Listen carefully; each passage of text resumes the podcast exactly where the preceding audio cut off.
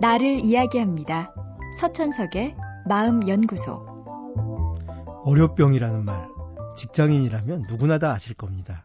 월요일엔 눈을 뜸과 동시에 바로 피로감이 몰려오죠. 그리고 아무것도 하기 싫은 의욕상실을 경험합니다. 물론 한 번 더 알람이 울리면 천근만근의 몸을 추스려 출근 준비를 하지 않을 수 없습니다. 월요병의 병가를 인정해주는 직장은 없으니까요. 호주에서 한 연구를 살펴보면 사람들은 지난 일주일 중 가장 우울한 아침과 가장 좋은 아침을 기억해 보라고 했을 때 65%가 월요일 아침을 가장 우울하다고 답하고 45%가 토요일 아침을 가장 좋았다고 답했다고 합니다. 하지만 매일매일 기분 일지를 적어보도록 하면 실제로 월요일의 기분이 가장 나쁜 건 아니었다고 합니다.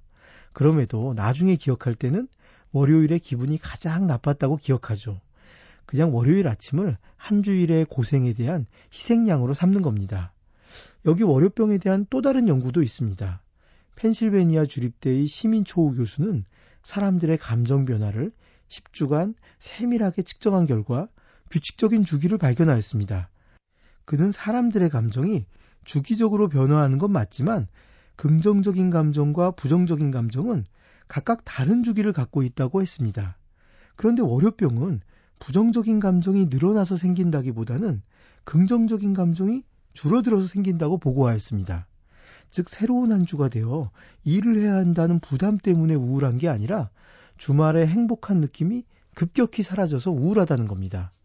이 이론에 근거한다면 월요병을 이기는 방법은 주말의 즐거움을 줄이는 데 있습니다. 급격히 즐거움을 줄이지 않고 서서히 즐거움을 줄이면 월요병이 덜 발생한다는 거죠.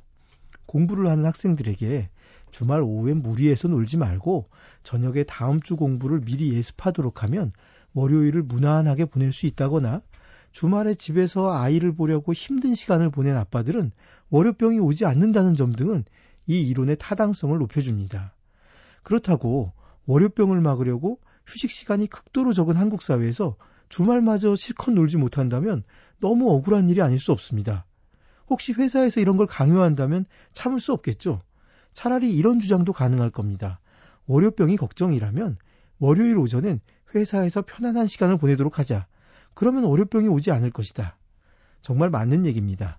물론 실현 가능성은 높을지 모르겠네요. 서천석의 마음연구소.